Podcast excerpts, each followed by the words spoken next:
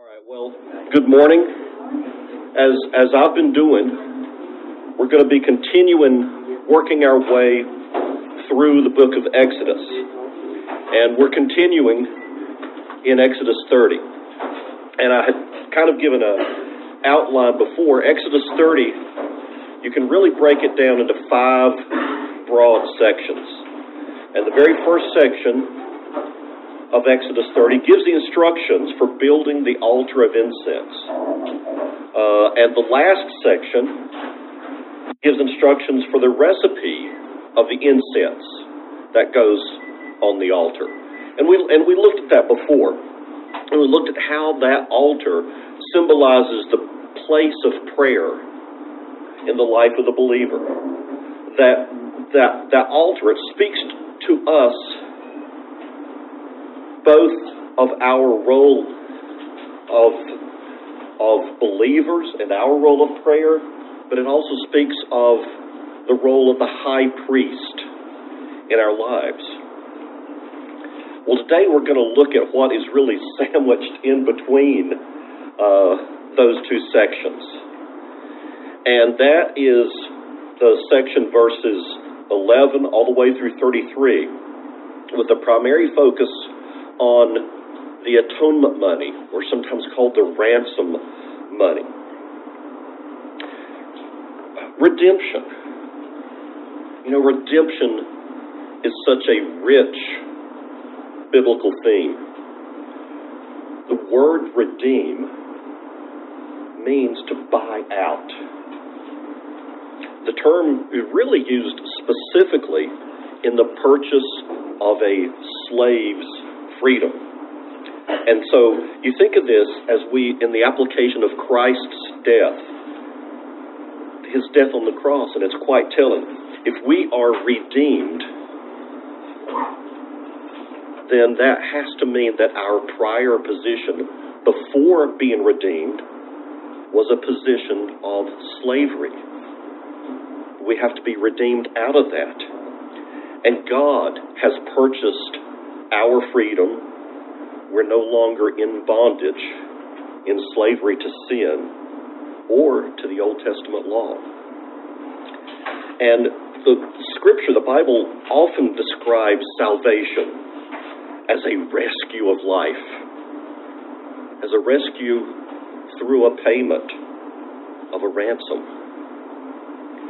And we find this example uh, here in Exodus uh, 30.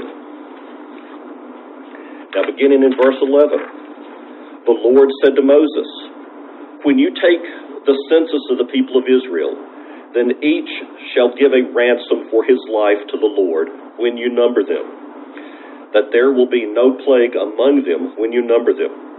Each one who is numbered in the census shall give this half a shekel according to the shekel of the sanctuary half a shekel as an offering to the Lord. Everyone who is numbered in the census from 20 years old and upward shall give the Lord's offering. Now you read through that and you go, a census? What's that got to do with anything, right? It's not uncommon to take a census. Most countries take a census. We had our most recent census in this country just a couple of years ago in 2020. And really, God expected his people to take a census as well. Now, literally, he told them to take a head count. I love that. The Hebrew phrase for taking a census means lift up the head. Now, the Israelites took their first head count in the, in the wilderness. Uh, the results there were captured in the book of Numbers where God told Moses, He says, Take a census of all the congregations of the people of Israel, by clans, by fathers' houses, according to the number of names, every male head by head. And the Israelites, they probably did this on other occasions as well. And it's interesting that the Hebrew word translated to count or to number also carries military connotations. It means to muster for battle. So consider that the only people counted were males 20 years old or older. In other words, the Israelites were counting men old enough for battle. Uh, but whenever the Israelites took a census, God wanted to do it in a particular way. And if you've been following me through the book of Exodus, you, have noticed that everything that God told Moses to do, he said, do it in a particular way. I mean, the, the, the ceremony that the priest had to go through had to be done a particular way, God's way. And guess what? It's the very same with taking a census. All the men were put together in one place. And as they numbered off one by one, they crossed over from one side to the other. Now, moving from one group to the other, they paid half a shekel, uh, probably made of silver. Now, in those days, a shekel wasn't a monetary value, but it was a weight, a, a weight unit of measure and the size actually varied throughout the ancient world, and that's why we have in Scripture uh, that it says half a shekel according to the shekel of the sanctuary. So God's telling Moses, use the shekel of the sanctuary as the standard measurement of weight. Uh, but a shekel was small, and a half a shekel would have been even smaller. But all of those half shekels would have added up to a lot. And by the time Moses finished counting, there would have been a huge pile of silver. This money, this silver, all of these half shekels belonged to God. All the proceeds primarily went to the construction of God's holy sanctuary, the temple. And so God said to Moses, you shall take the atonement money from the people of Israel and shall give it for the service of the tent of meeting, so that it may bring the people of Israel to remembrance before the Lord, so as to make atonement for your lives. So some of this money, it may have been used for the ongoing maintenance of the tabernacle, but it was primarily used for the foundations that held up the posts of the tabernacle. Now, get this. If you remember, we've already studied the foundations of the, of the tent of meeting. And those foundations were made of silver.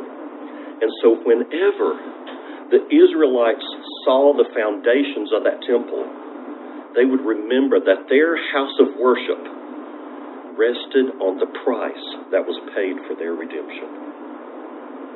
What a thing to think about. When every time they saw that, that's the foundation of God's temple, the tabernacle, rested on the price paid for my redemption. Now, it's interesting, too, that the punishment for failing to pay the ransom price was severe. Any man who failed to make a contribution was afflicted with one of the very plagues that God had sent against Pharaoh, and that plague was deadly disease. So taken as, you know, I've said this before, all of the, you know, following the priest lived risky lives. Taking a census was risky business. Doing it properly was a matter of life and death. And there's a famous example of the dangers of census taking that comes from the life of King David. He once decided to count his fighting men and this was actually over the strenuous objections of his general Joab. Joab said to David, You know, David's going, I want to count and see how big my army is. And Joab's going, May the Lord your God add to the people a hundred times as many as they are. And may, that, may he do it while the eyes of my king still see.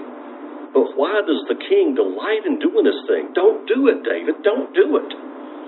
Joab Sure, he wanted David to have a big army, but he didn't really want him to figure out how big his army was because he knew how dangerous it was to take a census. And yet, David, he was undeterred. He goes, I'm going to take a census anyway. And he went ahead with the census. And unfortunately, he did not do it the way God commanded. He numbered the troops without having them pay half a shekel. And God judged Israel for this, for David's sin. This Bible tells us the Lord sent a pestilence on Israel from morning until the appointed time. And there died of the people from Dan to Beersheba 70,000 men. This was in keeping with what God had said to Moses. Taking a census without paying a ransom would bring a deadly plague on the people. God means business when He tells us what to do. But this really raises the question why? Why would it be so dangerous to take a census? It, it helps us to understand something. Who has the authority to count something, to take a census? In a business, who has the right to come into a business and take an inventory? Well, the business has the right to take its own inventory, right? Would you feel comfortable if I came into your house and started counting all the money in your purse or wallet, uh, uh, seeing how much money you had? Only if you're the IRS. you wouldn't be there long. well, exactly. You know, only the person who owns the property really has a right to count it. We count, we have the authority to count things that are rightfully ours. We can't put our numbers, our account on somebody else's property. Well, we shouldn't. And so, who had the right to take a census and count the number of Israelites? What does Scripture say? These were God's people, right? So only God. They were His people, so He alone had the authority to count them. Uh, A.W. Pink, who I love to read, has, has said this. He said, When God numbers or orders anything to be numbered, taking the sum denotes that this item or these people belong to God and that He has the sovereign right to do with them what He pleases. I mean, the action itself says, when you're taking the census, it says of God, These are mine. I will assign them their place as I will. And so the only proper way for the Israelites to take a census was for the glory of God alone. And so when the Israelites took a census, they were in danger of forgetting that it was for the glory of God because they were the ones doing the counting. And they would be tempted to think that their great numbers were a credit to themselves. We are a great people, just look at us. As opposed to being a credit to God and saying, look at what God has done for us. And, you know, although it was not a sin to take a census, it was certainly a sin to rob God of his glory. And that was what David had done. That was David's downfall. You know, wow, look at how many troops I have. I just wonder how big my army is. And yet, David got caught up in the numbers game. He wanted to boast in the size of his army. You know, I wonder, I know I've gotten caught up in a numbers game before. Think of the temptation of, I mean, I think it's a temptation of bragging or boasting for everyone. You know, we could base our self worth on our grade point average. We could base it on, uh, you know, you could base it on your football team's scoring statistics, our sales performance, the size of our portfolio, our financial portfolio, you know, the, the size of our business. You know, if there's anything we can count, we keep checking on it to see how we're doing. When we're doing well, we do. We use those numbers to kind of boast our own sense of importance. But what happens when we're not doing so well? If you've invested a lot in the stock market and it starts tanking, we make excuses and get angry or get discouraged. But either way, we're keeping score. I would argue that we shouldn't do this kind of keeping score at all. Why? Because the truth is, everything that we are, everything that we have, belongs to God. Now, to make sure the Israelites remembered this, especially when they were taking a census and might be tempted to forget, God required this ransom payment from every man in Israel. And by paying half a shekel, which really wasn't that much, but by paying half a shekel, they were acknowledging that they did not belong to themselves, but that they belonged to God. Now, understand, this payment did not atone for sin. You know, as we've seen time and time again in Exodus, atonement only comes through the sacrifice of blood. You know, everyone in Israel had already received atonement through the sin offering made on the altar of sacrifice. In the same way, salvation from sin is always a free gift of God's grace. A gift that, as Scripture says, comes without money or without price. There is no payment we could ever make for our sins. Nevertheless, there was a ransom paid during the census that was called the ransom money, or maybe some translations, the atonement money. And although it did not atone for people's sins, according to God, it made atonement for their lives. It rescued them from the particular punishment of the plague that we just read would happen if they didn't pay it. It reminded them that they belonged to God and not to themselves. So, as we think about it, Israel's payment of atonement money should remind us of the price that was paid for our own redemption as believers. What does Scripture say? It says, You are not your own, for you were bought with a price. And what a costly, costly price that was.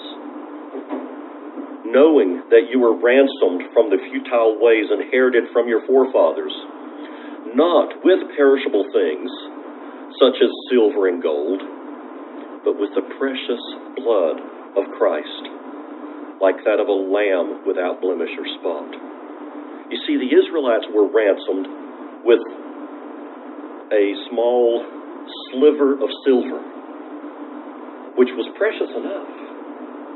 But we have been redeemed by the blood of the Lamb. Jesus Christ paid for our sins through his death on the cross.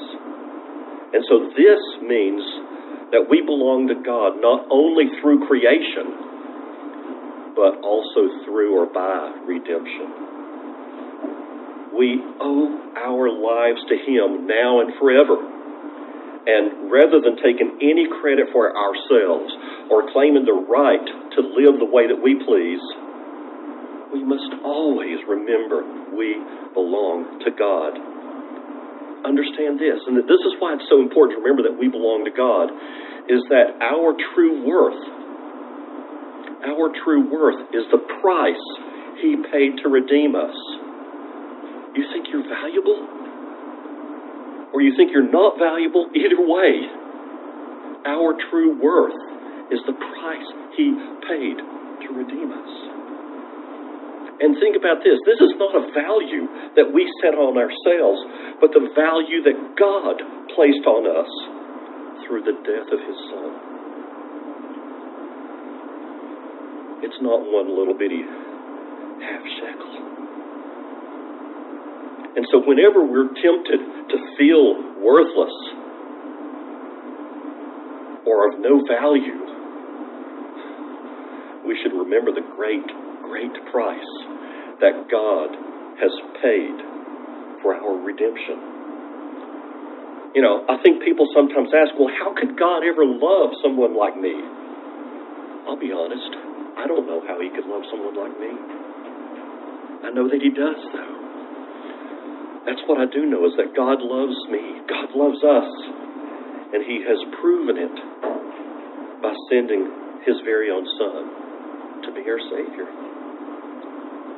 And get this, this is you know wonderful too. Jesus paid the same price for every one of us. And the ransom price for the census, it made a powerful statement about this. God said to Moses, The rich shall not give more, and the poor shall not give less than half a shekel whenever you give the Lord's offering to make atonement for your lives. So every Israelite, rich and poor, was equal in God's sight. Rich, poor, no matter what, they all paid the same price. No one was worth more or any less than anyone else. Everyone stood before God on equal terms. Think about that and think about what value God has placed on us. Jesus died on a cross to pay the price for our sin. And everyone who trusts in him is redeemed through that redemption. Male, female, young, old, whatever skin color, the same price was paid for us all. You see, Oh, I said earlier, there, there is no payment of sin without sacrifice, without the shedding of blood. And it was the blood of God's own Son that is the true basis for full equality, for full equality in the church.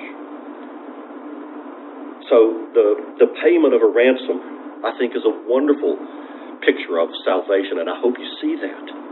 But there's more here in the scripture. The Bible uses many images to describe God's saving work. I think each one teaches us something essential. We have been ransomed, we've been redeemed, we've been rescued, we've been reborn. Think about that. We've been elected, enlightened, we've been delivered, we've been justified, adopted, raised from the dead. Each of these biblical images tells the same story of salvation in a different way. And the, the next image of salvation that we come to here in Scripture is starts in verses Exodus 30, verse 17. The Lord tells Moses, He said, You shall make a basin of bronze with its stand of bronze for washing. You put it between the tent of meeting and the altar, and put water in it, which Aaron and his sons shall wash their hands and their feet when they go into the tent of meeting or when they come out near when they come near the altar to minister to burn a food offering to the Lord, excuse me, they shall wash with water so that they may not die. They shall wash their hands and their feet so that they may not die. It shall be a statute forever to them, even to him and to his offspring throughout their generations. So this basin, this was the last piece of furniture for the tabernacle. And it went in the courtyard between the altar of sacrifice and the doorway to the tent of meeting. And like everything else out in the courtyard, it was made of bronze. Now, we don't get an exact description of the shape, but presumably it was round, large enough to hold a sufficient amount of water for the priests to wash. And the one thing that we do know, know about is that to be transportable, it came in two parts. You had the, the basin itself, the top part, and then the, the pedestal. But this wash basin, basin was in constant use. Before a priest went into the tent of meeting to perform their sacred duties in the tent of meeting, he had to stop at this bronze basin.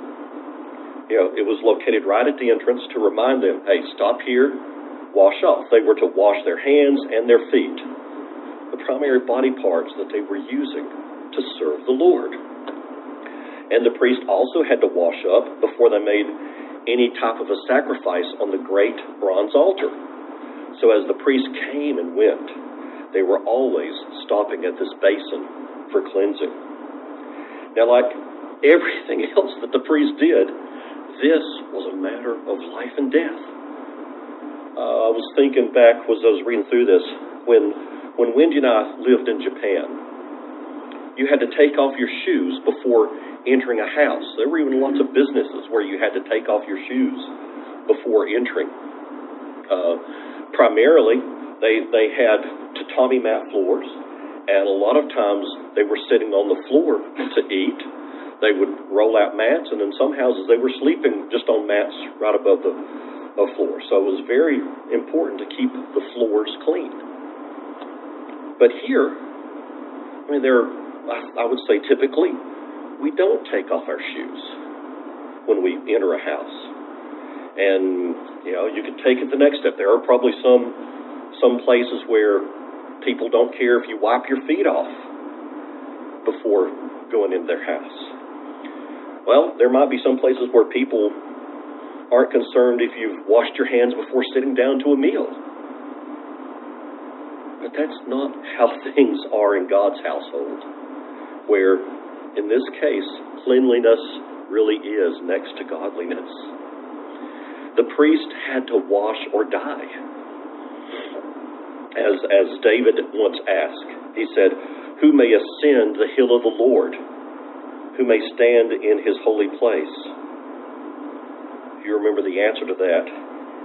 He who has clean hands and a pure heart. So washing up was partly a matter of respect. You, under, you understand. Uh, the priests, as they entered the tabernacle, were coming to worship God. It was only right for them to go through a ceremonial purification. I mean, especially if they had been bloody from all the sacrifices. And so, washing their hands and their feet was a part of spiritual preparation. This physical washing was a sign of spiritual cleansing. I mean, it was, it was symbolic of their sanctification, which was something that they needed not once, but every time they served.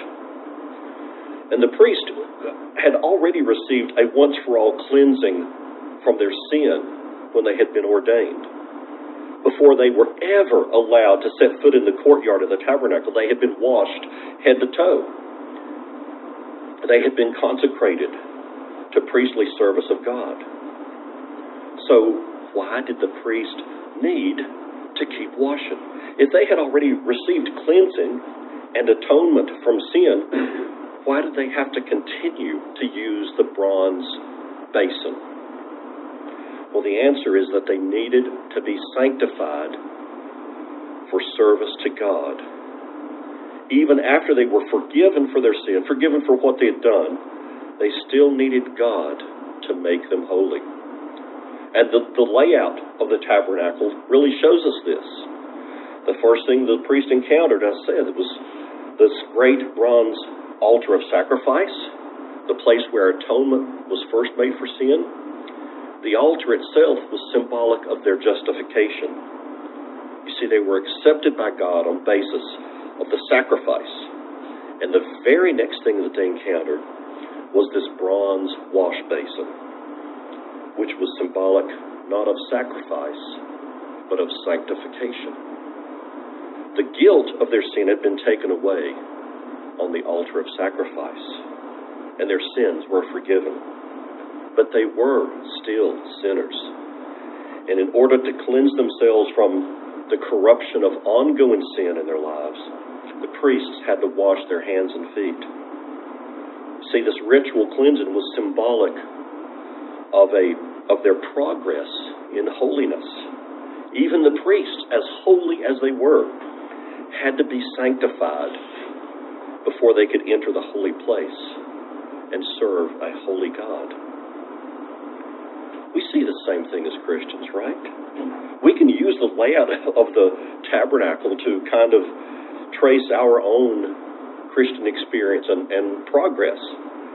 As soon as we come to God through faith in Christ, we receive full forgiveness for our sins through his death on the cross.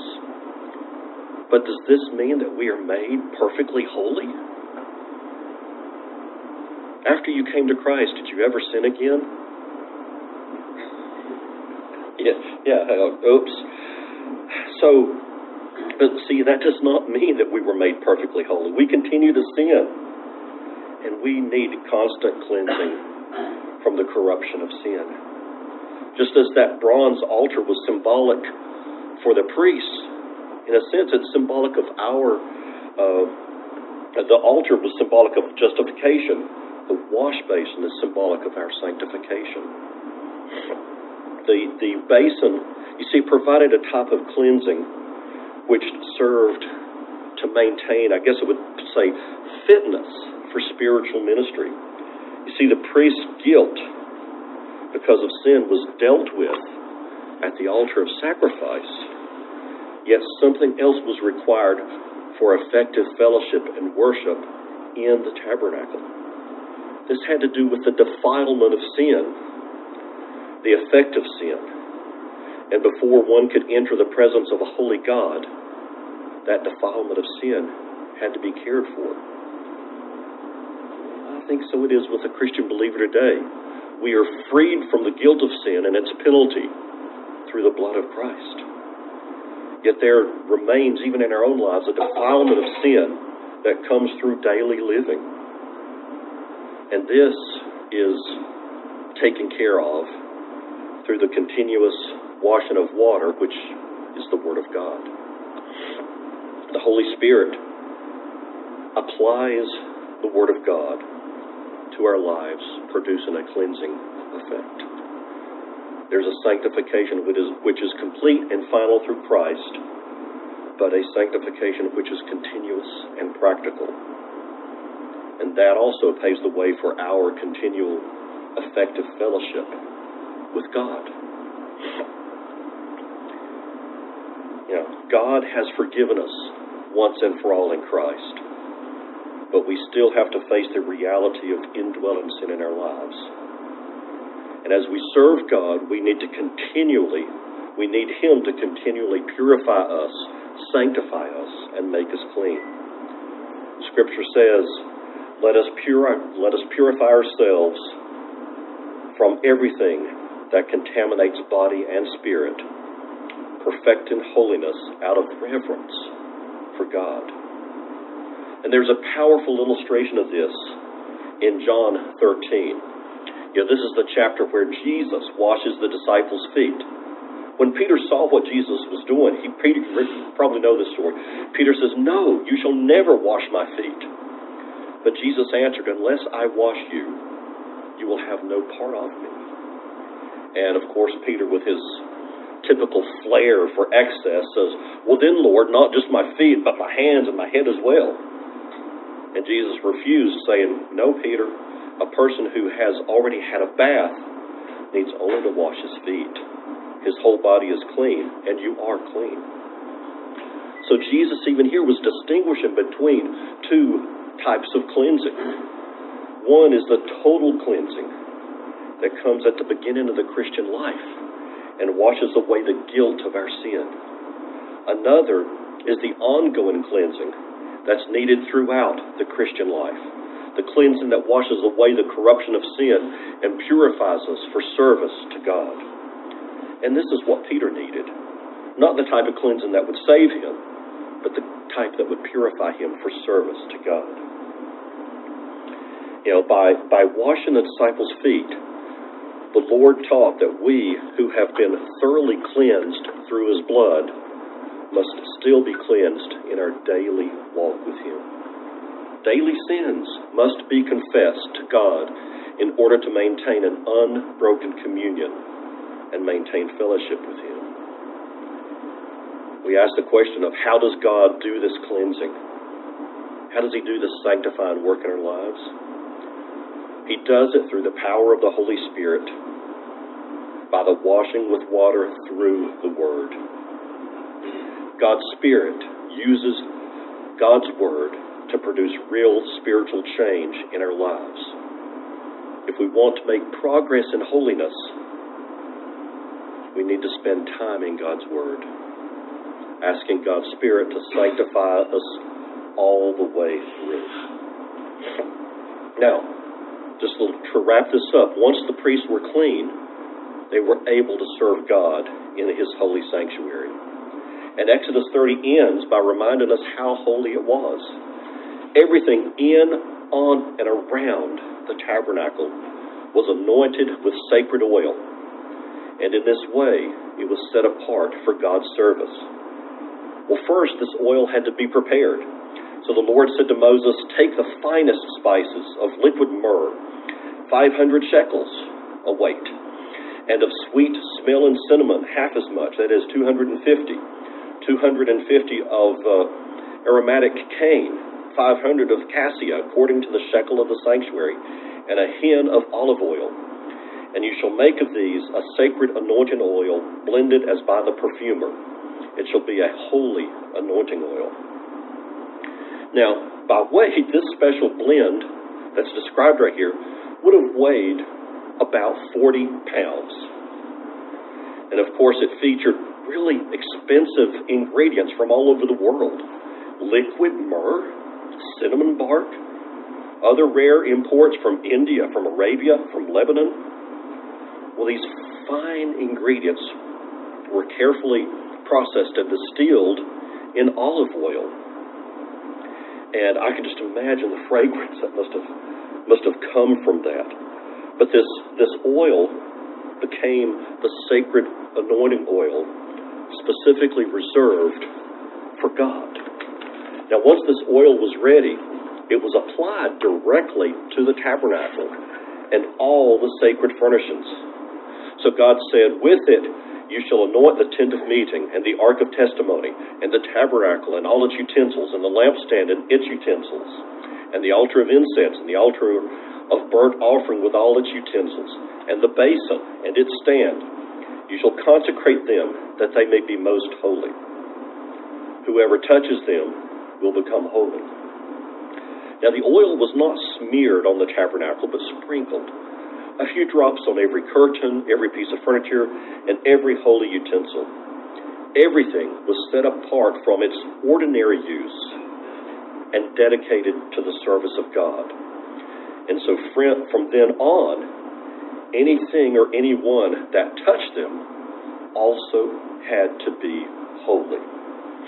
In order for anything to touch the tabernacle, it had to be holy. Otherwise, and this is really just implied here, but otherwise, it had to be destroyed. Now, in addition to anointing the tabernacle, the Israelites also anointed the priests. God said to Moses, You shall anoint Aaron and his sons and consecrate them that they may serve me as priests. And you shall say to the people of Israel, This shall be my holy anointing oil throughout your generations. It shall not be poured on the body of an ordinary person, and you shall not make and you shall make no other like it in composition. It is holy, and it shall be holy to you. Whoever compounds any like it, or whoever puts any of it on an outsider, shall be cut off from his people this anointing oil was sacred. It was for the priests and only for the priests. No one else was allowed to wear it. No one else could use it. No one, nor were the priests allowed to use it for personal use. The penalty for violating this command was excommunication, cut off from Israel, possibly even death. And this shows how sacred it was to be anointed for God's service. This is true for ministers. A call to the gospel ministry is a sacred gift that only God can give. But ministers aren't the only people who are anointed to serve God. The Bible says that God has anointed us and put His Spirit in our hearts. So, in other words, every believer has been set apart for God's service. Do you see how that ties into the census? God taking a census says, I own this, I own him, I own that. This ties in because every believer, as a believer, we have been set aside for God's service. Our lives are sacred. By the anointing of the Holy Spirit, we have a high calling and a holy calling to do God's work in the world. we belong entirely to the Lord. We've been bought with a price. We no longer belong to ourselves, but to God.